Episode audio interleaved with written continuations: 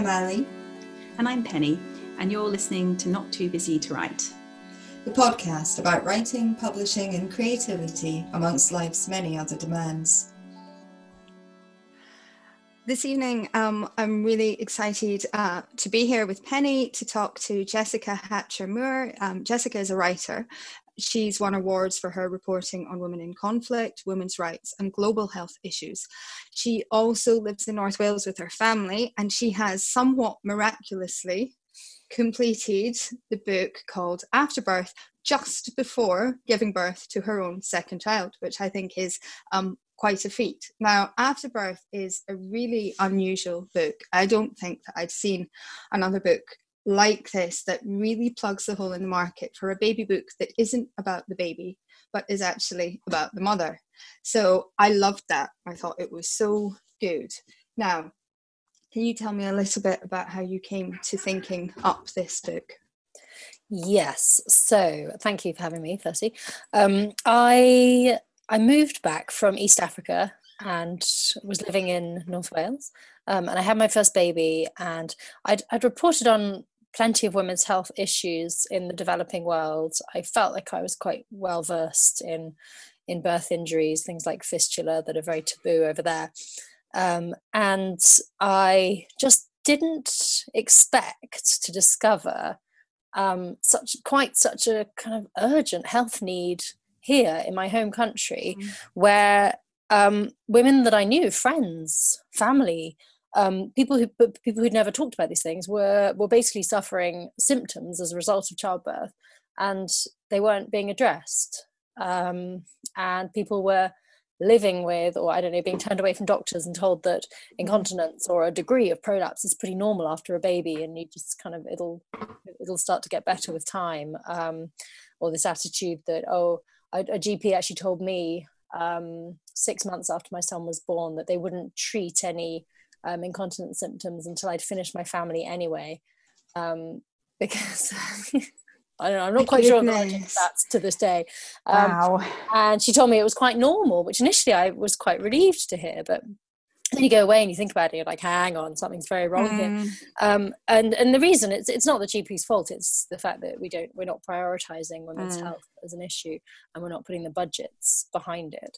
Yeah. And so this kind of got me riled up, and I started talking to more and more women, and just, as I say, discovered the problem felt huge, and at every level there were, I mean, including mental health issues that women weren't talking about, just so many, and it felt like everyone I knew had something that they hadn't shared with me until I put my reporter's hat on.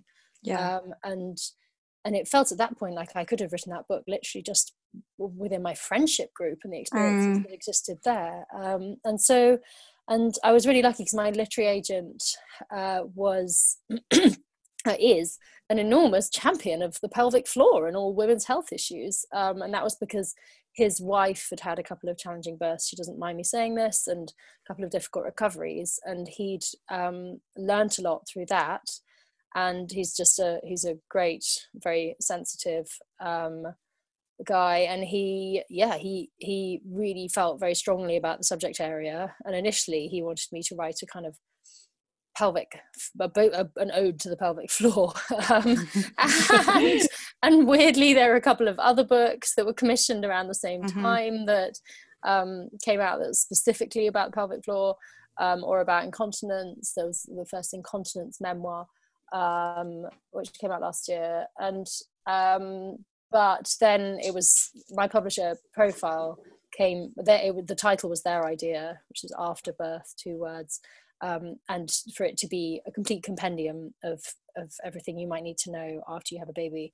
But I'm not a health expert, so I knew that I needed to bring something to this that felt really true to myself as a writer, and so I weaved through it quite a lot of the memoir, and then also trying to probe accepted issues and work out actually what was really going on there. And I found some interesting threads in the, for example, in women's health physiotherapy, there is a sort of blanket approach where it's very conservative. It's like, oh, after you give birth, you mustn't do this. You mustn't lift anything heavier than a baby. You mustn't run. You mustn't, etc. And there are physiotherapists now saying that actually it's patronizing. The approach is quite belittling of women. It's not empowering them to, it's not giving them the knowledge they need to make their own choices. I think, yeah, sorry. No, I was just thinking that really comes across in the book. There's quite a few times that you very confidently challenge this kind of accepted, just passed on wisdom that we get when you're challenging, for instance, how much women need to eat or how important it is to maintain a healthy weight. And I felt that that was a really, really strong component of the book, that you kind of create this very knowledgeable voice. Yeah, okay, thank you. Yeah, and I think, of course, there's always going to be some like subjectivity in that sense. But what I did was I just approached as many experts from as many different fields as possible, which again, I think a lot of the postnatal health and recovery books, they're written by an expert. So while they are, of course, deeply knowledgeable in their fields, they're not necessarily talking to people who have opposing views to them. And so I was trying to talk to different people who essentially had opposing views, and trying to find where the middle ground.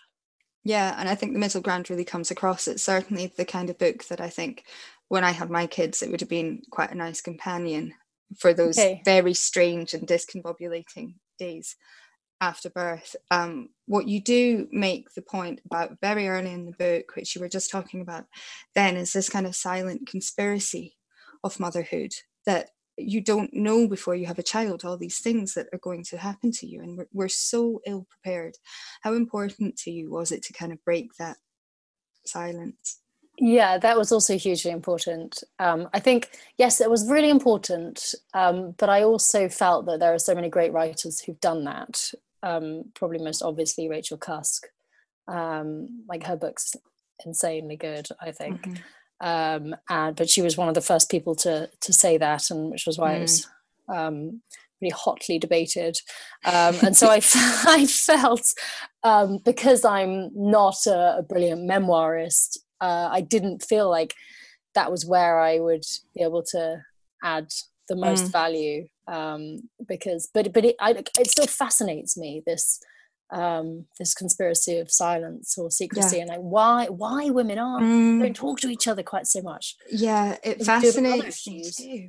It's just bizarre. And I think one of the sections of the book that I really enjoyed, bizarrely, was the section on bleeding, because I didn't know when I had my first child that there would be blood. And again, that comes back to this conspiracy. I genuinely didn't know that there would be any blood there whatsoever. No. And I'd heard people joke about, oh, you have a home birth, you need lots of, what they say, hot towels. I'm not even sure why you need hot towels. Maybe it's something to do with the blood, I'm not sure. But even like people with a home birth, people will sigh and be like, oh God, the mess or something. But it had never, again, I didn't realise. I didn't put these things together. No, I didn't either. I knew quite a lot about the birth itself, but what I didn't understand was afterwards for me. And in fact, actually, I did have a friend who gave birth about a month and a half before me when I was pregnant, and she had a home birth, and she was like, oh God, the mess, the blood was just everywhere. I kept moving around because I wanted to move in the birth, and there was blood in the living room, and there was she's like, it's messy, don't have a home birth, it's so messy. But yeah, interestingly, you know, I had an episiotomy and stitches, and I remember the next day saying to someone, is someone going to check my stitches? And they're like, well, do they feel okay? And I'm like, how are they supposed to feel? I've never been stitched up before. I don't know what's normal. And that's what I felt I had the whole time in the postnatal period was, well, how do you feel? And I'm like, I don't know what I have nothing to compare this to. Exactly. And including the GP when I went to the well, are you feeling okay down there? And I'm like, I don't know. The honest answer was, I have no idea, because I have no frame of reference for this. And I was like, are you going to look? And the doctor looked at me and went, no. And I was like, somebody put a whole lot of stitches down there. Is nobody going to look? No, apparently no one was going to look. It's really strange. And stitches regularly get infected, and yet still, like, it's really hard to get anyone to check your healing. You're like, it's not hard, just look. You're a doctor, yeah. You know whether they look okay. This is one of the things I really write about, because, like, I had to basically, well, no, I didn't have to ask him. It was my husband was the only person who was like, listen, this is ridiculous. No one has checked you. You're clearly worried. Just, like, lie down. And he was really matter of fact about it. And it was such a relief, because all of the people who should have done that, like the midwives and the doctor and the nurse or whatever, did not. It's interesting, isn't it? And I find it so fascinating that your experience in countries where you're working with women who are experiencing conflict and in these really extreme situations, and then you come back home to find that some of these same issues are happening here, but just nobody is talking about them. Yeah, exactly. And that's a really hard one, I think, because I'm writing a piece at the moment that talks about how this taboo is masking the problem. Mm. The taboo is obviously inherited. It's not our fault. Yet, it's if I'm not careful, I'm basically putting the onus on us. Again, it's our fault that we're not talking about them, and it's our fault that we're masking the problem. Yeah, it's challenging, isn't it? Because it's, first of all, like when you're giving birth or post giving birth, what questions are the right questions to even ask? You know, if we don't, if nobody's telling us what to expect and what we can expect, and maybe what is a problem that we should be looking out for, we don't even know what questions to ask in the first place. Yeah, exactly. I think what was really interesting in the book is that you talk about not just the process of giving birth, but that there's two things that happen at birth, that the baby's born, but that you also become a mother, and that this isn't necessarily a process that is automatic, that there are stages to it, and that you broke that down using the work of Alexandra Sacks, which was, I think, really informative, and again something I think that so many women could benefit from. Yeah, thanks. And actually, as you say that, I think probably a lot of mothers can also look back and reflect and say, yes, there was a point when I basically started wearing that cloak, as it were, and I became a mother, and I sort of settled into those things that it took me a while to get used to. So I think if we were all to reflect, we could see that, okay, that first year or however long it was, I think some people settle into it quite quickly. You can look back and see when it felt turbulent and when you started to kind of get a handle on your new self. And I think it's a process that happens, well, certainly for me, happened with each birth.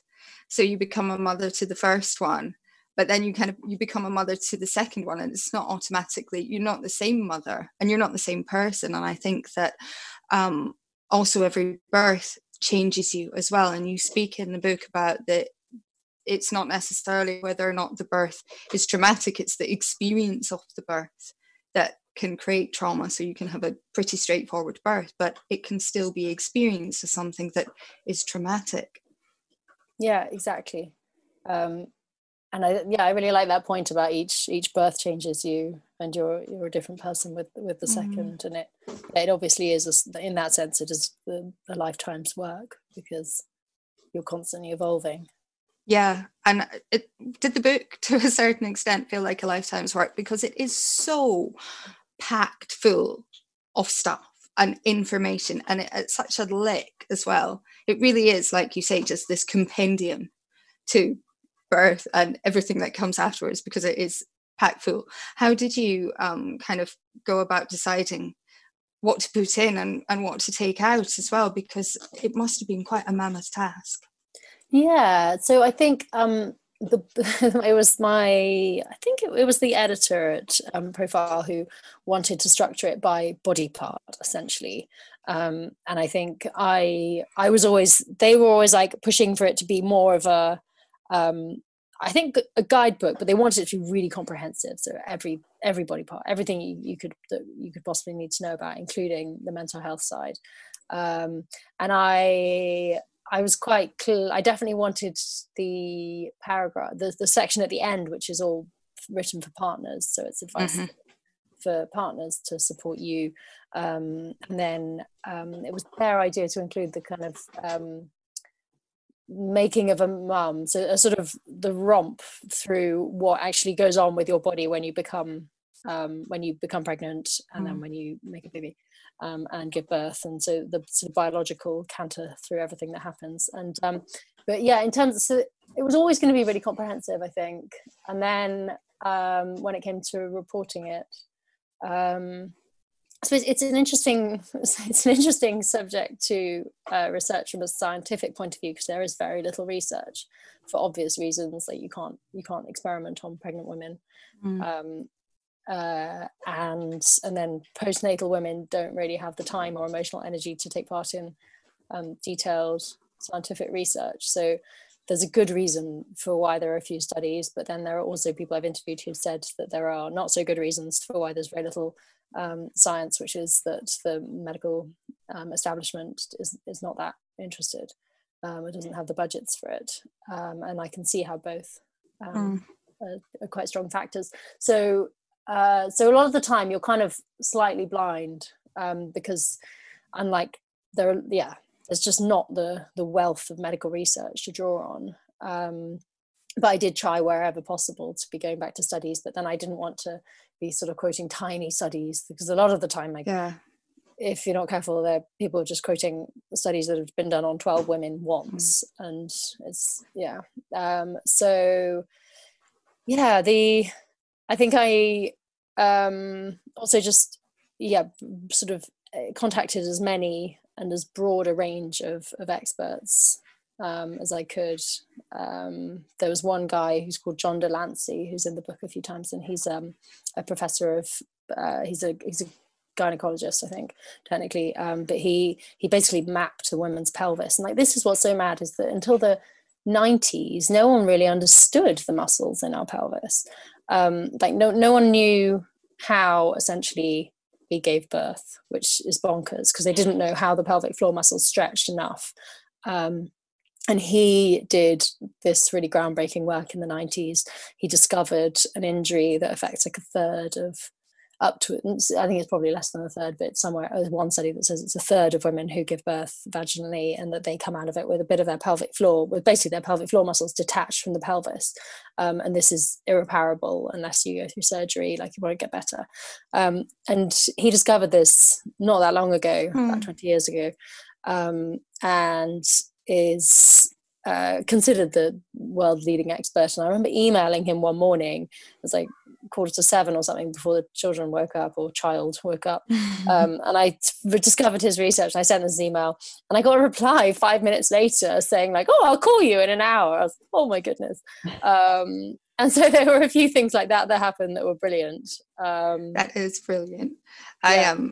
I've been doing some research for my next nonfiction into the history of medicine, and what comes across very much in that is that gynecology and obstetrics were seen as quite dirty. So apparently if you wanted to go into that, you were a little bit depraved, so a lot of men were put off from studying it. So it's kind of, there's this time lag, and that's why you don't see research as well until later on, because it was seen as something that, well, why are you wanting to look at those bits, with a little bit of suspicion. And women, when they began to enter the medical field, they were encouraged to go into it, and they weren't allowed to infringe on other parts. At Edinburgh Uni, you were only allowed to do obstetrics or gynecology. You weren't allowed to study any other kind of medicine to begin with, which I just think is fascinating. Wow. And actually it was Edinburgh Uni that there's a doctor who's in the book who did the first ever C-section, so successful C-section, and she this was long before women could be doctors. I think it's 18. Gosh, I'll look it up. I've got my book. Is this the one who dressed up as a man? Yes. She dressed up as a man. She studied at Edinburgh, and then as a man, a young man, and then she went off and joined the British Army as a doctor, and had an illustrious, like an amazing career as a man, and did a successful C-section while working in South Africa. I think she was the chief doctor of the British Army. And then it wasn't until she died and they did a post-mortem on her, and they discovered that not only was she female, everyone thought she'd been male, that she'd also given birth, because they found stretch marks on her body. And it turned out that she'd actually been raped as a young girl, and her mother had raised her child, and she'd pursued this incredible career as a doctor. So I managed to kind of shoehorn little stories like that into the book. I love that you managed to get that in, because I thought that was just absolutely fascinating and so subversive as well. I really love how you were so committed to reporting the facts and to compiling something that was informative and useful and that dispelled myths as well, because you kind of bring in these other books that say different things, and we get to see that there's this whole kind of world of misinformation out there as well, so that if you're a pregnant woman who is perhaps quite, you are vulnerable when you're pregnant. So if you're in a bookshop and you're kind of bombarded by all these baby books and pregnancy books, I think that your kind of commitment to the truth just comes across and makes this book so much more important than books that perhaps are kind of just peddling old stories. Yeah, thank you. Yeah, there's one that I rile against. I think it's The Best Friend's Guide to Pregnancy or something. And that's the one that tells you, you must not exercise, enjoy it. This is the only time in your life that no one's going to call you fat. So just eat as much as possible. I had a friend who ate a loaf of bread and a jar of peanut butter a day. Do it, it's fine. I was like, this is so weird. That's so strange, especially because, giving birth is probably the most physically challenged I've ever been in my entire life. And I feel like you need to prepare your physical fitness for that experience. I mean, it is absolutely a kind of deeply physical experience that you need to be fit and well for. And obviously there are lots of things that can happen outside of your control that make that difficult. But the idea that you would not prepare yourself purposely just seems really irresponsible. Yeah, pretty weird. Yeah. And you were pregnant when you were writing the book, right? Were you pregnant with your second? Yes, exactly. So I think it was commissioned late 20, where are we? Oh my God, 19. Yeah. We just lost a year, haven't we? And so it's commissioned late 2019, and literally at the same time, days later, I found out I was pregnant. And then they set the deadline for the end of August, and the baby's due date was the 24th of August. Uh-huh. So I was like, I think the manuscript needs to come forward by a few weeks. I finished it 2 weeks before the baby was born. I'm curious, how did all of the research you were doing and the interviews you were doing, how did it change your experience of the birth and of the pregnancy itself? So this is actually... definitely it did. Yes, this is really interesting because there were some times during the pregnancy where I sort of slightly freaked out and was thinking, oh my God, I'm going to sustain a really serious injury, or because I was writing about just so many hard experiences, and it was at some point I started to think that this was all going to happen to me, and I went a bit crazy. But on the whole, I kept it together quite well during it, and then by the end, I had a straightforward pregnancy, and then towards the end, silly things, I had a really sore back. I think because I was sitting at my desk too much. Mm-hmm. And whereas previously I definitely would have just kind of limped on and tried to stretch a bit, I went to see a chiropractor because so much of the stuff I was writing in the book was we need to basically, if the NHS isn't going to provide, which it can't do at the moment, then and if there's any way that you can, we need to be okay with the idea of investing in our bodies, I think, because, or at least this is what a lot of the people I interviewed said, because it matters and it can really change your experience. And so I paid for a private chiropractor, and it made the last 2-3 weeks of my pregnancy just so much more enjoyable. And I think that money is worth it. So just so worth it. And it's something that I wouldn't have spent before. And then afterwards, so my second birth, I don't know if you got this far, Ali, because this is just in the afterwards, and I'm not sure it's the right structure because it's maybe slightly weird that it's added on at the end. But basically, I wrote the book while I was pregnant, so I couldn't write about my second birth, my second labour. I couldn't draw on that experience. And then while I did edit the book afterwards, I kind of kept that. I restricted myself to that, so I kept the voice in being pregnant, Jess. And then my second birth, because the first one was all really straightforward and good and positive. It was in a centre, in a labour midwife centre. The second one I thought I'd have at home. So I was like, oh, well, what can go wrong? Famous last words. And while the first labour was like, I don't know, 20 hours or something, the second one was extremely quick, and the contractions were mega strong, and he shot out on the bedroom floor shortly after the midwives arrived, and then didn't breathe. And had they got there earlier, they didn't come when they should have done either, because I think they just expected that it would take ages. Had they got there earlier, they would have known that he was struggling because his heart rate was dropping. It wasn't recovering. And so then we had this really horrific 10 minutes of resuscitation on my bedroom floor, and waiting for the ambulance, which took ages. And then we don't live in the town. And then some pretty hair-raising days in intensive care. He was ventilated, and he had a chest drain in, and in the end it turned out that there was nothing wrong with him. He just failed to establish breathing, and they think it's maybe because the contractions were strong and they just knocked him off. But while I wrote the book, I'd had no experience of any sort of birth trauma. And then I went through that myself, and from right at the beginning, I knew exactly. I suppose I just knew what I needed to do to look after myself. I was always trying to prioritize myself where possible, like when I was staying at the hospital or whatever. And then afterwards, and I just read so many other.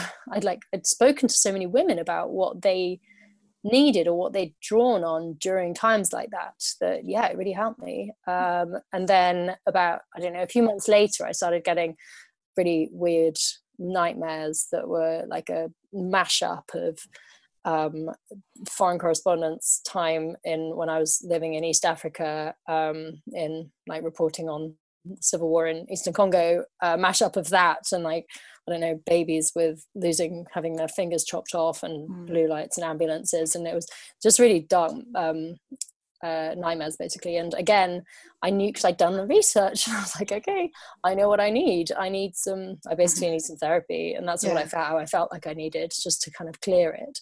But then again, like, because I do my book, I'm like championing the NHS, and like, we need to disclose these problems, otherwise they're never going to, how will the system know that there's something that needs addressing? So I went through my GP, and I had a phone call back from a nurse who hadn't read my notes, and so I had to sort of,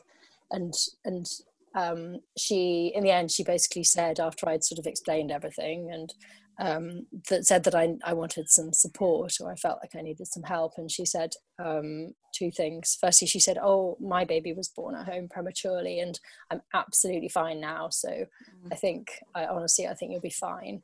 And then, which is, it was well meant.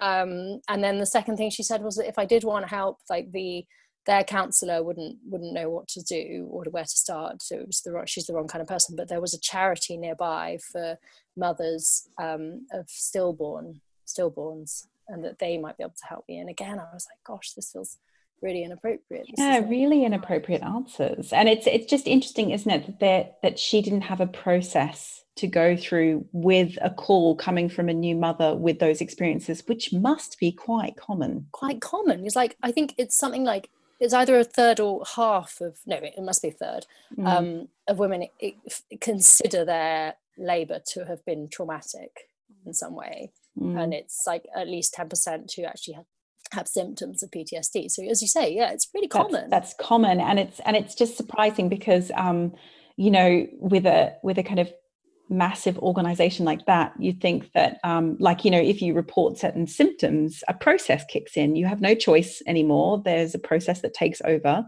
If you present with a lump or something like that, there's a process that you follow. So it's just, I guess not entirely surprising that there isn't a process for birth trauma. And then, and again, because I knew what I needed, basically, I contacted a therapist and did some EMDR, which is the eye movement therapy, and it's incredibly effective. I found it really effective. She was great, and I tackled it, and I think so many, and since I've spoken about that, I've had loads of friends saying, gosh, I had no idea, and I think I probably do with that now, even though it's a few years ago, because I think the information isn't out there, and if you do go through the NHS, I think too many women are made to feel slightly foolish for going to ask for help. They're made to feel there's a lot of, underfunding, we're very stretched, which of course, if you're already feeling apprehensive of asking for help, is enough to put a huge amount of people off, because I think, oh no, I can't put pressure on any services. And in fact, I know a number of people who have eventually sought support for exactly this, but often it's when their child was 2 or 3 years old, and they're kind of at a crisis before they ask for that support. Yeah, and that's so sad that we're all kind of waiting. And it's the same with the pelvic floor stuff. Like, the crisis exists in, like, once you get into your 70s, 80s, 90s, where it's like the number. It's actually Australian research is much better on this, but there was a big study done by the Australian government, and they found that it's the second highest reason for admission to full-time nursing care in Australia is incontinence, basically. And they calculated how much it was costing the system, and the cost is huge, absolutely huge. And I think there's so much emphasis, rightly so, but perhaps too much emphasis to a certain extent on delivery of a healthy baby. And if you get a healthy baby, then that's the outcome is good. And there's no thought of what the delivery might do to both the mother and also their partner. Often, a partner is made to stand in the corner for the duration of birth, isn't supported during the birth in any way. And how can you support someone when you're not being supported? I think that the whole system is long overdue a little bit of an overhaul, and I think that this book really goes some way towards pointing out the flaws and the failings that are inherently kind of woven into the system. So with your advice for partners, how did you go about thinking what to compile in that? Because I think that the advice is really important to have that. I've not seen that in a book before. So that was tricky, because I think I struggled for a little while to find the voice, because I wasn't sure, as a woman writing for a father, I was like, I interviewed a few men, and I wondered whether really their advice should be more prominent, because it would sound better if it was coming from a fellow dad, I suppose, who'd been through it. And that's also based on the rest of the book, because the rest of the book is based on other women's advice, women advising women. And then I think it was a conversation with my husband, who was like, no, I think he was the one that said, you need to basically imagine you're a friend of yours, male friend of yours, you're his best friend as a woman. What are you telling him about how he needs to support his wife if if they've just had a baby and his wife's struggling? What do you tell him, or how do you prepare him? So I basically just pretended to be the sort of, imagined I was the best friend writing for my best male friend, and all the advice I could come up with, and that I did some really interesting interviews with that. There's a guy in there called Ross Barr, who's an acupuncturist and women's health expert, and he was brilliant. He just got it from the beginning. He was just and he's clearly so passionate about treating partners as well. And he treats couples quite a lot in London. He's kind of staggered as well, just by how many men struggle, but how few men get any support or reach out for support. And I'd seen it as well. Like, my husband struggled at various points, and my experience would have been easier, like far easier, if he'd kind of cruised or had been better prepared for it and better able to handle it all. I think it must be so traumatic, because at least when you're giving birth, you're the participant. you're actively engaged in doing something, no matter how painful it is or how protracted or how difficult, at least you're kind of doing it. I think observing someone you love in pain and watching that happen and having very little control over it must carry its own kind of trauma risk as well.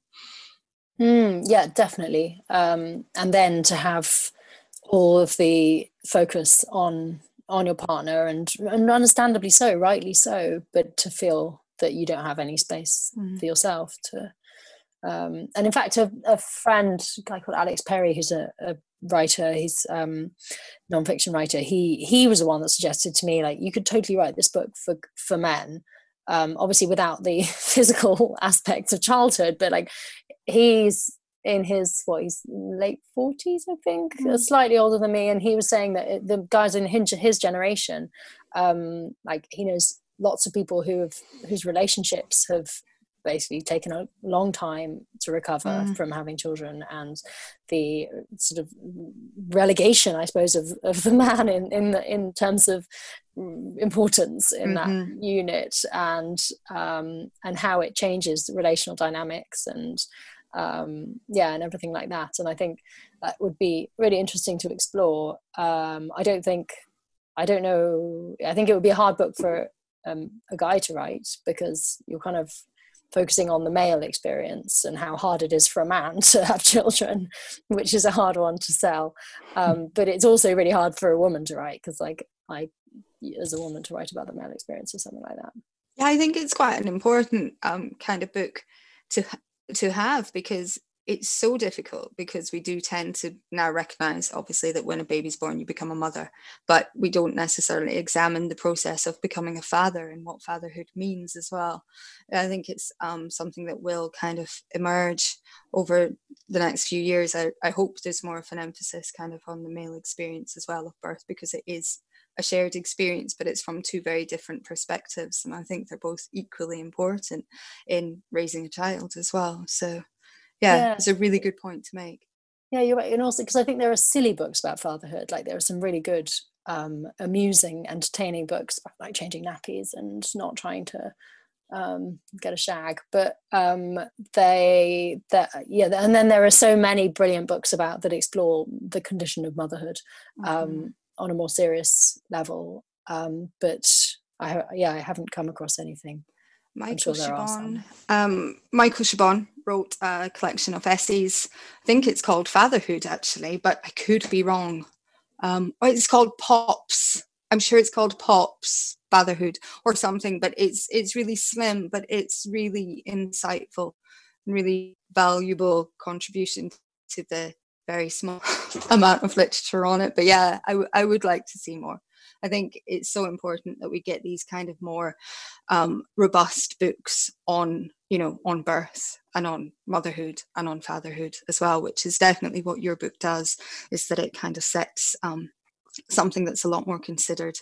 Like you said about fatherhood, there's a lot of books about motherhood or about new babies that kind of trivialize it as well, and that don't necessarily really examine the experience, and your rigorous approach really comes across, which I felt that was a really valuable and important book, and definitely if I wasn't done having children, a book that I would have taken a lot away from. But in a bizarre way, it was also quite comforting. I hemorrhaged after the birth of my first son quite badly for quite a long time and didn't quite know what was happening as well. And again, it's all these kind of little things that we don't necessarily know what's happening that really places women and babies and fathers, because it's this tangle of relationships that really places people at risk.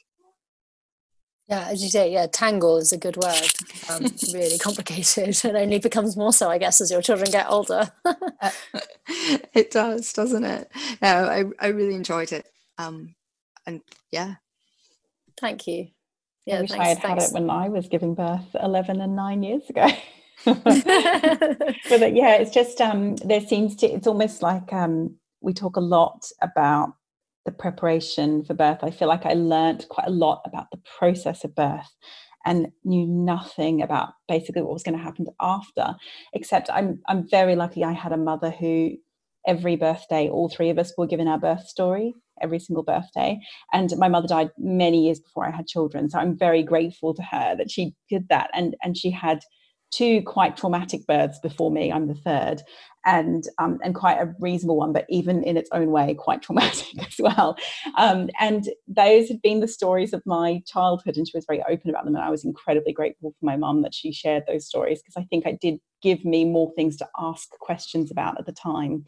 And one of those things was the way she was treated, actually, by staff, which was really terrible. And I remember saying that to her, and she was like, yeah, I know, but we just sort of accepted it, that that's how you were treated at the time, in the 70s. And and also because it was a religious hospital.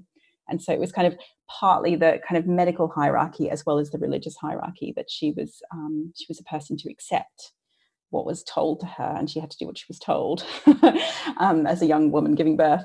And so I was always very grateful that she told me those stories, because I felt like I had more questions to ask when it came to my turn as well. But I think the more informed we can be, the better. Absolutely.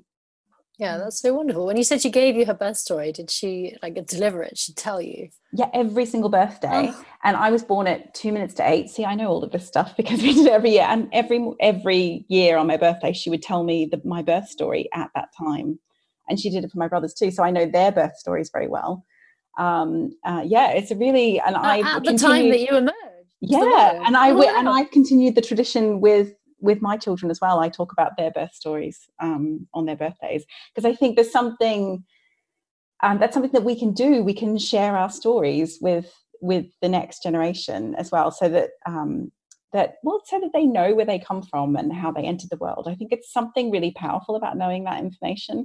And there's just all these funny little things about my birth story that I know because I heard it year on year, that she was at the next door neighbours having dinner when her waters broke, and it was her third baby, and she was like, oh, it's going to be ages. And she kept eating, and she had pudding, and then she went for a little stroll. And I know all of these things about the experience now, which is just so nice that I know, especially because she's no longer around. But also because she talked about the way she was treated. And we talked about the fact that was not okay, some of the ways that she was treated when she was giving birth. It was very much that being bossed around and being told exactly what she should do and having no say and no control at all, which was, I think, quite typical in those days.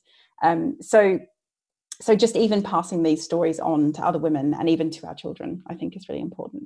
Yeah, that's so true. That's really wonderful. I'm going to start doing that now.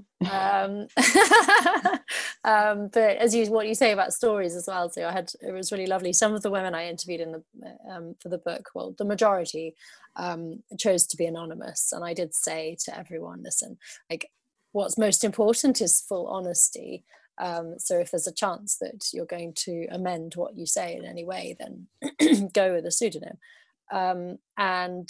But then there were a few women who went away and thought about it, and after the interview then got back in touch with me and said, listen, I'd actually prefer it if you used my real name and my full name, because I want to own that story. And unless we start doing that, then we won't start to... Well, on that front, this is a very strange fact about me. My daughter's birth was photographed for a book. Wow. So because I'm a photographer, and when I was pregnant with her, I was working with a publishing company doing a completely different book.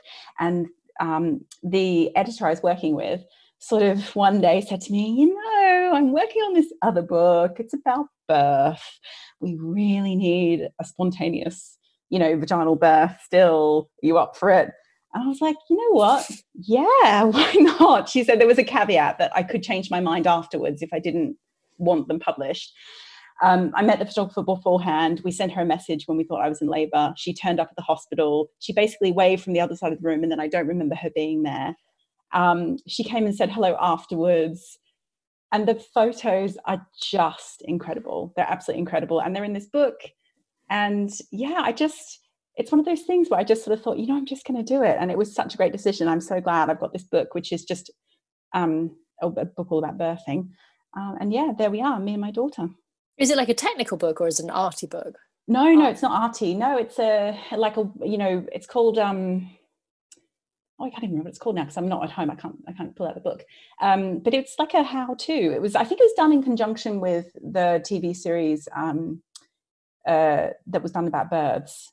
What's the TV series that was on for ages about births? Called Midwife or something? No, something? The live one where they were there with people. Was it One Born Every Minute? One Born Every Minute, yeah. The person who is the, the head midwife or obstetrician who was advising that programme wrote it or something. And so it was all about the stages of pregnancy, all about the different kinds of births, you know, what to expect if your child goes to NICU, all these different things in it.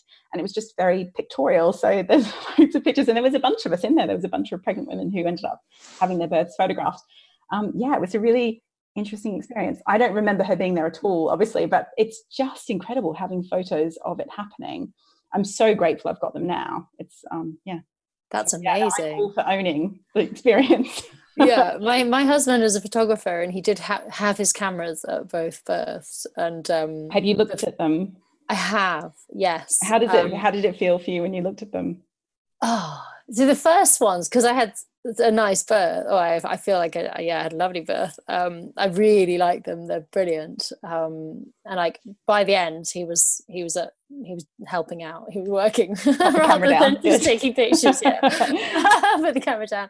And similarly, the second one. But the second one, because it was a really difficult experience. It's very different, but equally, I don't know. Is it cathartic?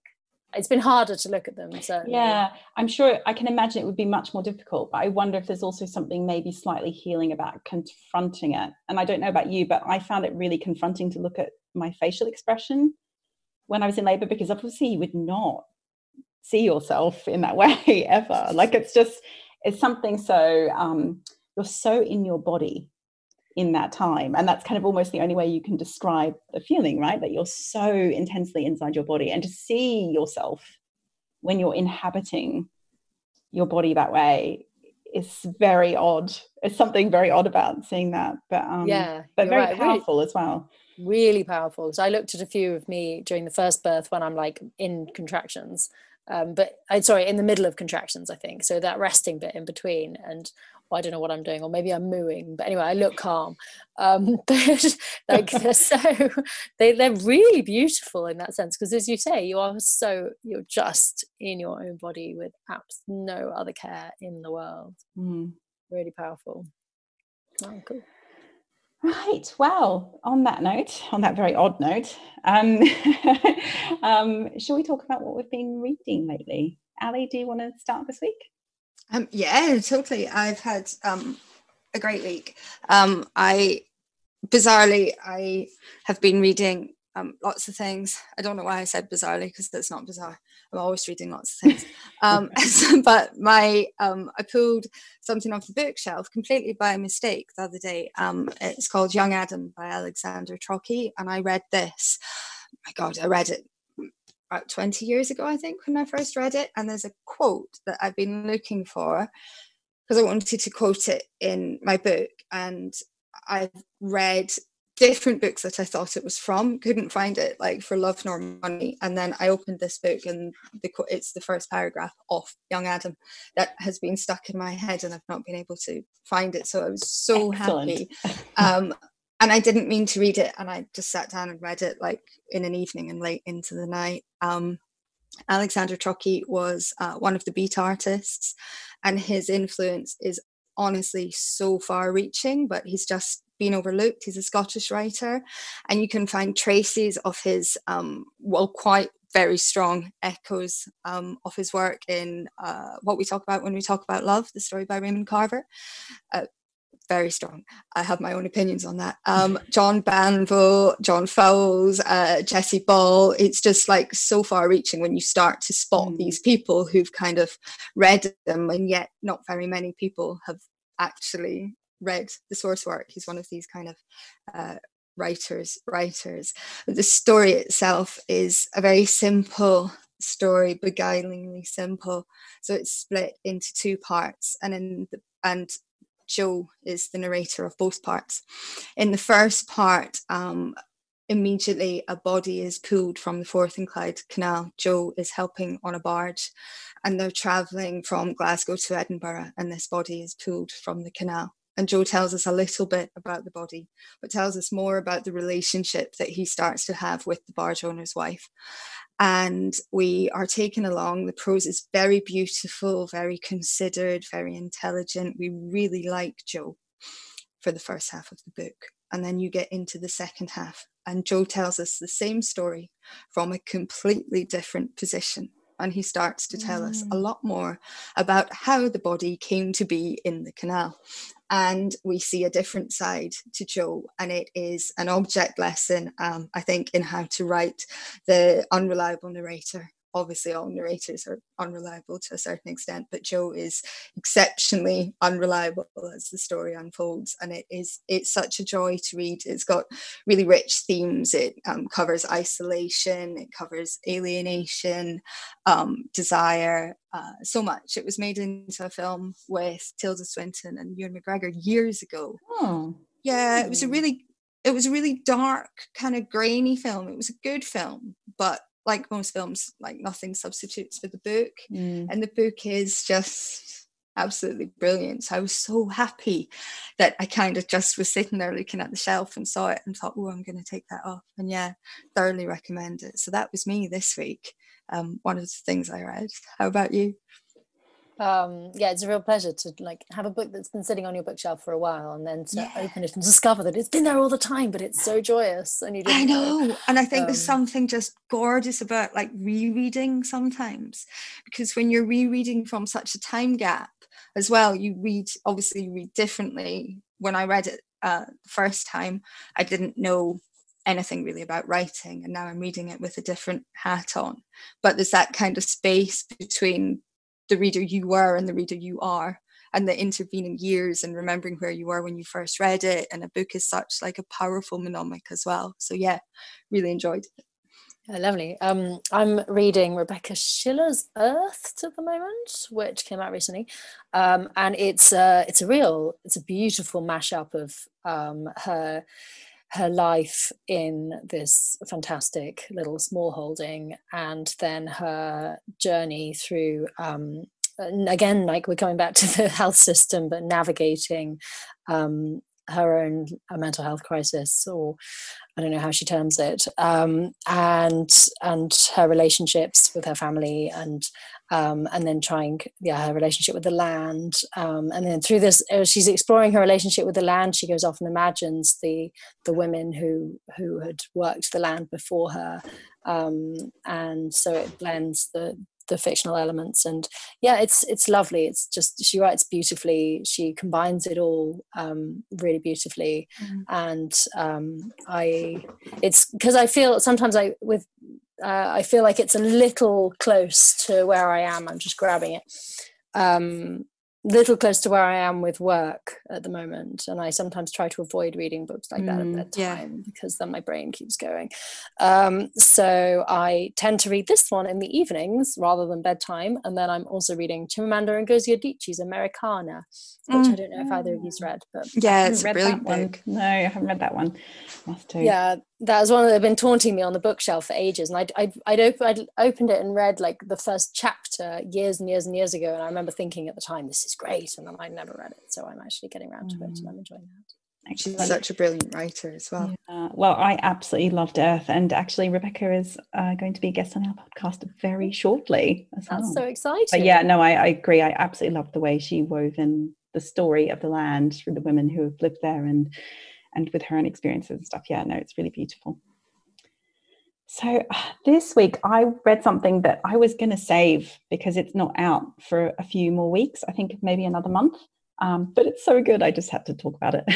It's Kathy Rensenbrick's first novel, and I was so excited to get it because I love all of her nonfiction. She's just the most incredible writer. So I was very excited. It's called Everyone Is Still Alive, and I just hoovered it up. I absolutely hoovered it up. It is so beautiful. And it's one of those stories that you think is going to go in a certain direction, and it doesn't. It's the story of Juliet, whose mother has very recently died, and her husband and her son, who's around 6 years old, move into her mother's home and inhabit the street that she used to live in. And it's about what happens in that street and the community in that street and the friendships that come about. And it's set over a year. And it's just... she's one of those writers that she is just, I think, a writer that sort of always gives me hope and humanity, if that's not too kind of big to say, because she just sees the good in people and just and really hones in on that in everything she writes. And she writes about very difficult things, lots about grief and loss, and yet somehow she always manages to write with such warmth and such hope. And yeah, I just absolutely loved it. It was great. That sounds lovely. So a good week for reading and for books in general then. It's always a good week for reading in this house. So yeah. Well, thank you so much for being here with us, Jessica. It was really lovely to chat. Oh yeah, thank you so much for having me. It was brilliant. Yeah, I really enjoyed our conversation. Thank you. And thank you so much for writing the book. I think a lot of people will be thanking you for it. It really is a brilliant contribution to the field. I hope so. Thank you. Yeah. I hope some people read it. I think a lot of people will read it. Okay. If people want to get in touch, where's the best place to find you online? So I am on Instagram, Jessica Jane Hatcher, and Twitter and Facebook, Jessie Hatcher. So I'm probably most active on Instagram, but I'm around. That's excellent. Thank you so much. Cool. Thank you, guys. Thank you. Bye. You've been listening to Not Too Busy to Write with Ali Miller and Penny Windsor. You can find show notes, including the best ways to get in touch with us, as well as any reading recommendations mentioned in the episode at nottoobusytowrite.com. And if you're enjoying the show, don't forget to subscribe. And please go ahead and leave us a little review. It really helps others to find the podcast. You can find Ali on Instagram at Ali_Miller_writes and Penny at Penny Windsor. Music and editing is by Ewan Miller McMeekin.